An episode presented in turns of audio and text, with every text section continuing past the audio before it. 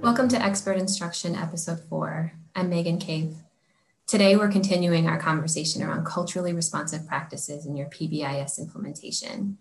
And I'm going to be honest with you guys here. I'm real new to this topic we're diving into. It's big, it's sometimes a little overwhelming, but it's really critical to the work that we're doing to make schools more effective for all of our students. When your school is culturally responsive, all students are held to high expectations you use their values, you embed their experiences, their languages, and beliefs to enhance their learning. In a culturally responsive school, everyone has access to the resources they need and the effective instruction that they deserve. So I've been thinking a lot lately about what it was like for me when I was in school. And I mean, my teachers, they looked like my parents, and the expectations that they had for me, they all felt really familiar the books that we were reading, they were all written in my native language. The characters, they often looked like me. It never occurred to me when I was in school that any of my achievement had anything to do with the fact that my school reflected and, I mean, honestly, sometimes centered my Western white culture. My school's culture was never an obstacle that I had to overcome. So I could just show up and just be focused on learning. And what I'm only recently starting to understand is that my experience is not the experience that so many students have in their classrooms today.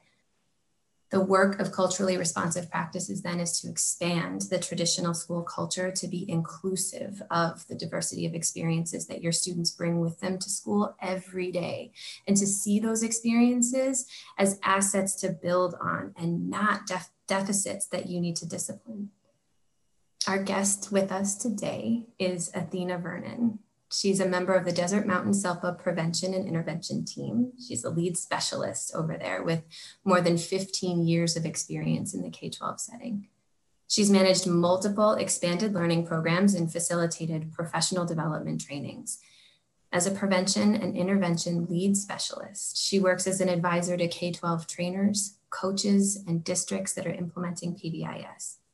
She networks with local community, state, and federal agencies to identify additional resources and support for students, school staff, and families. And before any of that, she's a mom of two, and she takes that role with her whenever she goes to work with schools. Hey, Athena, thanks for joining us today. Hi, Megan. Hi, I'm glad to have you here. Thanks, I'm glad so, to be here. Yeah. So today we're talking about culturally responsive practices, specifically within PBIS implementation. So you've been working with schools implementing PBIS for how long now? 15 years, you said? Yes, so 15 years. And at the time, at the beginning of that, I didn't even know we were implementing PBIS. I just know that what we were doing was working. I came to find out later that it was PBIS that we were using. Yeah, right. I think that's kind of a similar, it's a similar experience for a lot of people. Yes. Um, have your schools, have you noticed that schools have, have they always had a part culturally responsive practices as part of their implementation, or is this a new thing that you're seeing schools more focused on lately? I think the term is new. Uh, okay. To be honest, I do. I think mm-hmm. the term is new. We've we've given it a name, but I think the activities, the conversations, the things that you're looking for um, when you're focusing on cultural responsiveness, those things have been there. I don't know that they've always been consistent, if that makes sense. Sure, sure. I think so. Yeah. Um, so in your when you do this training for, with folks, something that you um, I know that you include is a discussion around the difference between school culture and climate. Could you take a little bit of time to tell us a little bit about that difference and why that's important to distinguish? Sure. So, um, about four years ago or so, when I really started looking into the term, you know, cultural responsiveness, mm-hmm. I did a little research, and one of the things that I kept coming back to were, the, were these two terms that were being used, you know, interchangeably. Yeah. So we did some work, you know, looking them up, and what we came up, you know, what we found was that culture really was identified um, as the personality, you know, of the school. So those unwritten rules, those social norms of the school, that was the culture. And the climate was more so the attitude or the mood of the school. Hmm. And so, you know, they both connect in great ways, but there is a distinction when you're looking at a situation and trying to assess what's going on. It's good to know whether one is the way it's always been or is this a new temporary thing or a trend that we're dealing with that we need to respond to more quickly or, you know, embrace it? So culture is something that's it would align more closely with the way that things have always been and climate is something that's just sort of coming up now. Definitely. Or um, another point we make in the training uh, to drive the point even further is like you know uh, that technical or adaptive change. You know there's going to be one that can happen a little bit quicker and one that's going to take a little bit more time. And you're really going to have to drive home um, a point to a, a, a, large group of people probably even touch their hearts a little bit in order to mm-hmm. make some change so there's definitely a difference between the two so which one is the is it that you're talking about? You have to touch their you have to get them to really have a shift, an emotional shift. Is that the culture? It is. The that's, the, that's, the, culture. It, it's going to mm-hmm. take a little bit longer. You know, that's what makes or breaks that new uh, intervention or initiative. You know, that'll be whether it survives or not, is how people really feel underneath about it and whether they're going to try to make it work. Yeah, I think when I was uh, when you had mentioned the difference in the terms, something that um, came to my mind was like trying to figure out how do you know what your culture is. You know, I think with school climate, I think you can talk to people. It's sort of the way. Is it like the way that it feels? You know, how you feel when you're in the building is the climate of the school. Yeah. So it kind of seems like you could talk to people and ask them how does this feel? We have a survey. It's called the School Climate Survey, where you can just ask people questions and kind of get a gauge on like, how do you feel when you're in the building? Is it working for you? But how do you even get at like, what is your school's culture?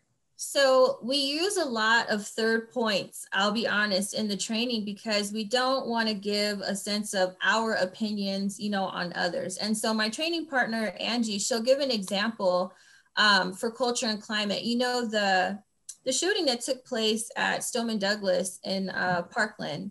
So, mm-hmm. you know, that was a horrible thing that happened to them. And they they went through a climate of, you know, fear um, mm-hmm. and many other feelings at that time.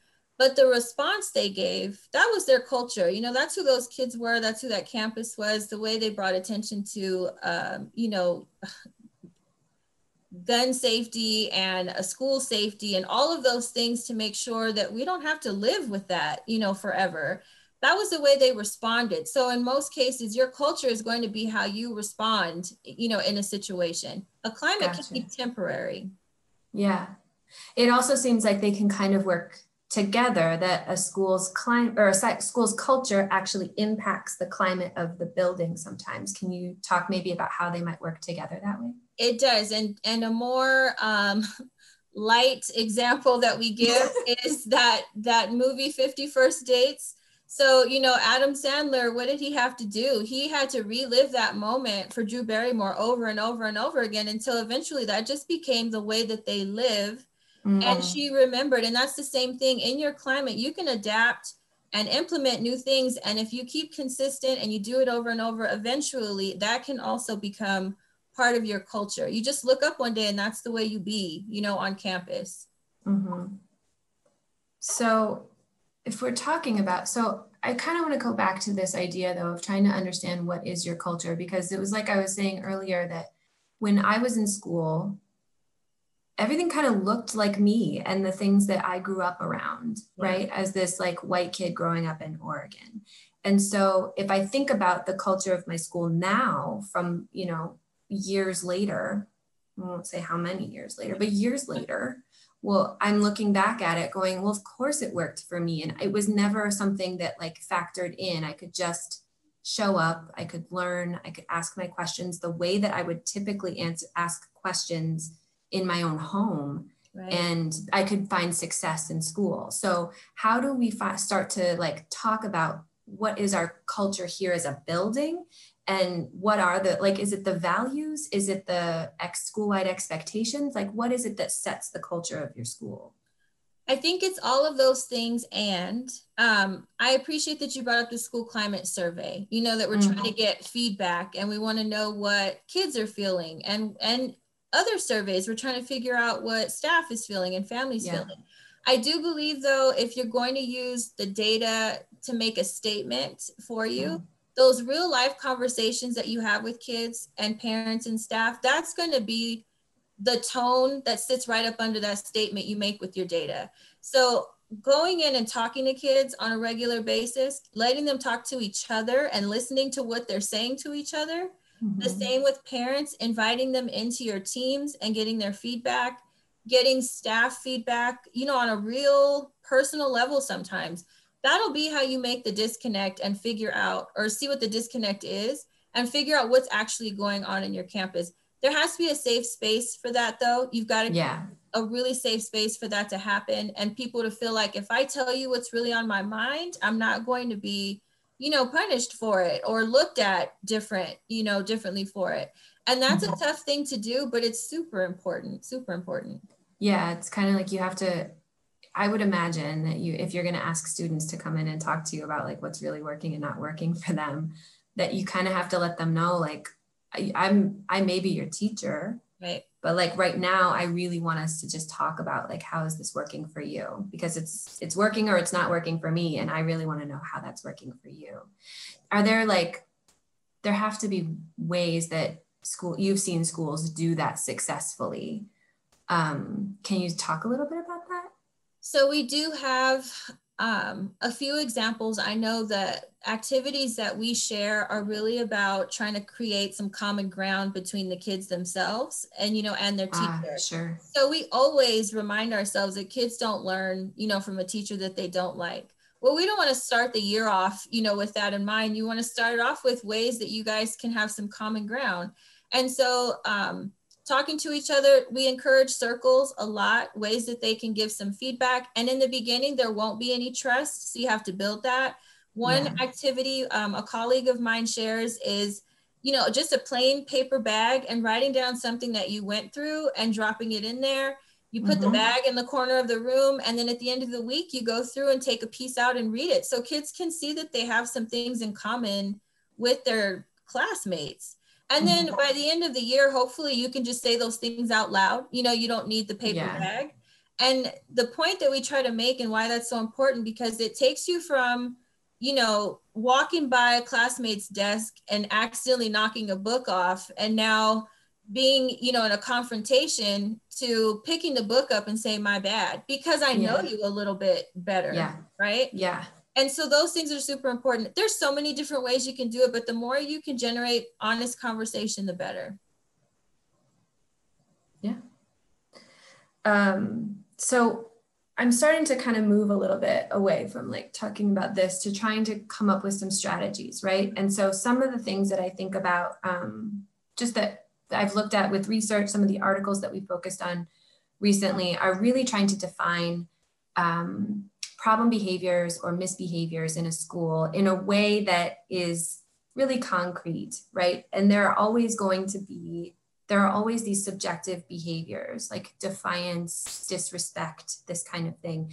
And specifically, I think about like the school wide expectations that we set in schools and how those might actually like the the behaviors the acceptable behaviors that we think that we tie to those um, expectations may actually be a mismatch for students in the building where I'm expecting you to sit quietly in your desk and to raise your hand if you have a question. Where in your home, if you have a question, you just ask the question, or moving around and showing excitement about something that you're learning is also an acceptable behavior. So are there are there some school-wide expectations that you see that could be a little bit that could trip some folks up more than others? Specifically in my mind, I'm thinking of the term respectful. Mm-hmm. Um, and how do you start to incorporate some of these some of our students' experiences, their cultures into not saying that like what they're doing is wrong, but trying to actually embrace some of their behaviors as culturally acceptable in our school too. So one of the things that we do um, is we we first start with the adults. We don't even go to the kids yet. We start with the adults, and the way we do that in the training is we use um, one of the activities in the cultural responsiveness field guide, the mm-hmm. staff elements of culture. And so we have staff look at things that they used to do, you know, when they were younger and how their values have changed and then what their values are now. And the one that uh, we love to bring up is dress code, of course, because teachers don't dress today the way they did, you know, 30, 40 years ago. And if mm-hmm. we told them they had to start dressing that way, I think we'd see some behaviors, you know, in the in the group. And so once we kind of take them from that place to now, what do you see today, you know, with your students? If you told them to be respectful, and their idea of being respectful is totally different than yours, then what do you do? You know, what do you mm-hmm. do? And so again, we go back to talk to your kids. Help them, let them help you understand what the difference is. Write it down. Point out the rules on the campus or expectations that they have an issue with or don't understand and tell them to use their own words, you know, when they explain it. And then embrace some of that language, you know, talk the way they do to to as much extent as you can mm-hmm. um, and mm-hmm. let that be the way that you you naturally talk to each other if not there's always going to be a disconnect between the work you're doing coming up with those words you know those expectations yeah. and what you're actually seeing students do Mm-hmm. Can you give an example of something that you saw that was really effective as a team? So you talked about dress code. Maybe the, the example is within that, but anything where you saw like a light bulb go off for staff being like, oh, we've been saying that this is something that they get written up for and really it's yeah. really it's fine food i'll be honest one of the first ones was food you know sharing food can we share food on a school campus most often no you can't there's allergies and there's all right. these policies that schools have to take very seriously about sharing food and so you know a, a lot of what you'll see during lunchtime is making sure that that's not happening well most kids when they're at home you don't waste food you know you right. don't if you want what's left over on your sister's plate, go for Take it. it. you don't waste food. Exactly. And so, you know, if that's a, a matter of being responsible is not to share food, then you can kind of see how there's some conflict there yeah. already because when I go home, that's not the case. And so that's mm-hmm. a light bulb moment for some teachers. And then they can put themselves in families' shoes, you know, empathize with yeah. how kids can have some conflict there. Mm-hmm. That's interesting. I hadn't actually thought about food. I've been thinking too recently, my kids have been on their Zoom classes, and one of them is allowed to have food um, while they're in class and on camera, and the other one is not. And it's been interesting to watch them both navigate that and to see other kids try and navigate it too. Um, yeah, I can see how that might be just a mismatch too. The whole thing about kids being in in their homes, right, doing schools and held to school-wide expectations in their homes is like a, a totally it's got to be confusing for people. Oh, if it wasn't already, you know, confusing, if we weren't already trying to teach kids a second set of rules, right? Mm-hmm, um, mm-hmm. We, we use that that clip from Rita Pierson all the time, you know, a second set of rules this is just completely out of the box. What do you do? You're literally in someone's home trying to mm-hmm. teach their kid, you know, their lesson for the day. And so when you say things like be quiet or I need your attention or I'm I'm speaking, you can see how a mom or a dad in the background or grandma, whoever is like, you're in my house. You know, we use that, we use that example.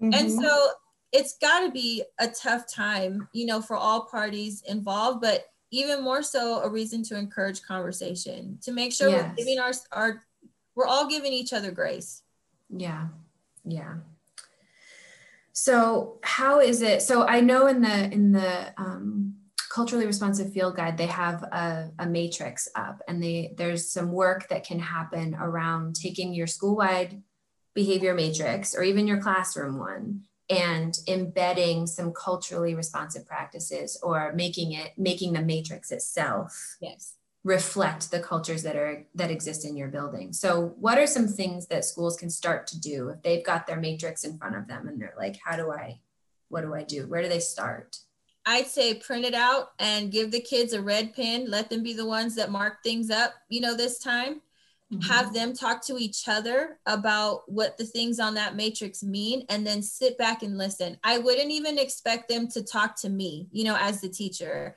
I would say, you guys go for it, talk about this, come up with how you want to share out as a group, even. And then mm-hmm. I'm just going to sit and listen.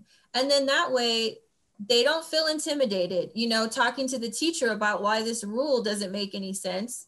And why can't we say it like this? They're talking to each other and then they're sharing. I think there's a little bit more confidence in that um, for yeah. kids. They're a little yeah. bit more willing to share. And it gives the adults some time really to sit back and listen to what's going on in their kids' minds, you know? Mm-hmm. So how do you engage though as a, as a grown up? You don't. You're saying like let the kids talk. I would listen. Yeah, I would listen first. Take I mean, some notes. Exactly. Exactly. Mm-hmm. And then I would clarify. You know, at the end, I would clarify. This is what I heard you say. And what can we do about that? You know, let them have a hand in coming up with what should happen next. Usually, kids are much tougher on themselves than the adults are. And you can guide that conversation, of course. And then when things go wrong, you know, the way we didn't want them to go, we can remind them, you all helped me come up with this. You know, mm-hmm. you had a mm-hmm. hand in what this was going to look like. That's what I meant by I think I was doing some things, um, you know, to support PBIS before I even realized what it was. Um, my my colleague and I, who who trains this with me, we worked together, and that was mandatory in the beginning of the year. was a blank matrix activity every year every year every year it was an expanded learning program and we did a blank matrix they had to come up with how we're going to be respectful responsible safe and you tell us what that looks like. And of course we got negative you know we got some negative language and we would say okay show me what that looks like if you're not talking or not running. What am mm-hmm. i seeing? And then mm-hmm. we would say now what happens if we don't see that? What what should happen next for all of you for all of you? Mm-hmm. and as soon as we didn't see it it was help me understand. You know you guys said you could do this. You told me what to do next. How do we get here and most times we can pull them back together and they turned it around and fixed it because they had a hand in creating it there's ownership exactly in, in the whole system from the kids that they say oh yeah this is a thing that we agreed to exactly so interesting the other thing that i've been thinking on athena is that I think about, I just think about here in Oregon. I think about our schools here. And there's a lot of white people here in Oregon. And um, the number of students of color in schools, depending on where you are, um, could be pretty small. And so I'm wondering how do we make our schools culturally responsive when we're talking about um, a handful of students and trying to trying to show, share with the majority of students that this matters. Like doing things differently might feel uncomfortable for you, but it's okay. And we're trying to do, we're trying to be supportive of all of our students, not just you all, you know? And so I can imagine that there would be some difficult conversations, some resistance from teams, from educators in some places for how to get started to do this work to even understand why it's important right how do you help people in those moments and maybe share a little bit about like why this work is important to you so that's hard to do i'll be honest and yeah. you always have that you know like a pit in your stomach when you walk in and you're going to talk to a team about you know something that they noticed in their data they don't even want to say it out loud and they call mm-hmm. in for help with you know how do we respond to this and there's that moment where you feel like you know most folks in the room look at you like you're looking at them as if they're just a little bit racist i'll be honest you know yeah. really trying to get past that moment where yeah. i'm not pointing a finger at you i really want to help you you know with this but yeah. we got to talk about it and not feel embarrassed or you know like we can't have this conversation so what we try to do, and I think I mentioned it, was we use a we use a third point a lot. You know, we'll play Say more about what that is. So we'll use a video clip. I'll I'll okay. give you an example. Um, we walk through the three processes that you know um, uh, encourage or not encourage, but basically walk you through implicit bias. You know, and how that happens. And so one of them is assumptions, of course. And so mm-hmm. one of the clips that we'll play is that classic scene from The Fresh Prince of Bel Air, where I think Will's just, you know, he's just acting as himself during mm-hmm. a really important dinner. And after, you know, Uncle Phil's telling him, "What? Why'd you do that? You know, you set out specifically to embarrass me." And mm-hmm. so he's basically made some assumptions about Will. You know, he's new to living with them, and Will did the exact same thing. And so it ends with Will. I don't know if you if you know the scene, but it ends with him playing Für Elise on the piano really yeah. well. You know, yeah. and and they both have this moment of I didn't realize, you know, I, I made this assumption about you. Those are great moments to start conversation with people. Mm-hmm. Um, get them to be super honest, given a, you know an experience of their own, and then we lead into how might that affect now how you respond on your campus those vulnerable decision points. I know we've talked to um, teams a lot about that. In a hot moment, you're going to respond the way your culture, you know, the mm-hmm. way you're going to respond. And so it does open it up for dialogue. And then we can get past that weirdness and then have some conversation. It lets folks guard down. This is not an attack, it's not just your school site or your district. And then we can do some work, you know, after that. Yeah. Yeah, and I do think that um, that sharing some data with folks too, so that it isn't you don't necessarily start from a super personal place, but you do see that there's something going on in our building that needs to be addressed, and exactly. then jumping into that personal reflection. Yeah, it can be real awkward. It can be real awkward to like try and jump into these conversations, and it's uncomfortable. But I I agree that like getting it started is the is oftentimes the hardest part and then once you're in it everyone's committed to everyone wants their school to work. They all want students to be engaged in learning. They all want everybody to be successful. Right. Um, and if everybody's working toward a common goal like that i think it can be it can be okay you know and to you have know, those conversations. And you hit it on the head megan. So sometimes you know we'll find ourselves going into the data looking for something specific and missing a bunch of other things along the way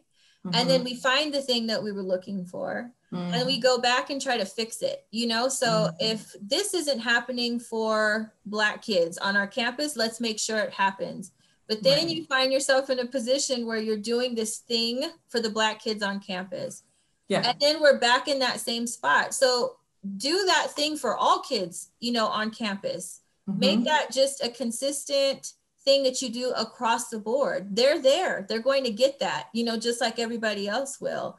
And then keep moving in that direction. You see something, you do something for everybody. Yes. Yeah. Yeah. That's the that's the heart of school wide, right? Like it's everybody. Exactly. Yeah. yeah. So what have we not what have we missed? What are the parts? What is are there any other important parts to to bring up for this part listen i have to tell you i started looking into this work and it's like one of these nested eggs or like a like an onion. You just there's always something that's like oh now it's over here. Oh now there's more. So i get it. There's a whole lot more and we're hopefully going to be able to get into that in the next few months um, as we um, have some more conversations with people and, and dig a little deeper into the research. But as far as this goes, as far as like identifying your school's culture and trying to embed um, some um, some culturally responsive practices into your matrix and your systems, is there more to say that you want to share? I mean, I will say over and over again, so I'm blue in the face to talk to your kids and talk to your families and talk yes. to your staff, and then be prepared to listen intently um, and and with empathy. But other than that, I, I think that um, we really have to push ourselves. Like you said, you've been doing the research.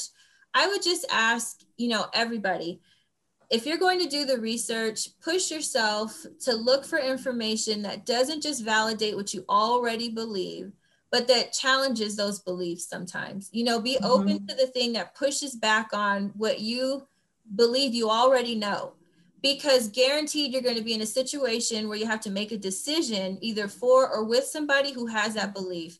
And it'll be much easier for you to work together and come to some kind of common ground and a good outcome for kids if you can just take a minute to push back on your own beliefs sometimes.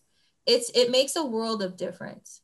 I agree. I agree. There have been many points in this process for me where i've been i've had to like notice the discomfort i feel at someone's suggestion um, for how to do something. It sits in counter to something that I would normally do or um, a practice that I would normally see. And just sitting in that discomfort has been a little revolutionary for me and just understanding that like that moment of being uncomfortable has to be seen as a lens into how some students in our buildings are also uncomfortable when they walk into our buildings that we have set up to be to work for us. Yep, definitely. So, definitely. I really appreciate you being here. Where can folks go to check out the work that you and your colleagues are doing down there? Oh, so that is fun. So if you go to cahelp.org forward slash PBIS, uh, mm-hmm. you'll go straight to our prevention and intervention team page we have all our upcoming trainings. You'll see who's on our team. Um, we've got some really great resources we put together for uh, responding to COVID 19. PBIS yes. plugged in, parents plugged in, um, great resources on there. And then just our organization as a whole, cahelp.org. You can go on there for any upcoming professional development and the work that our whole organization does.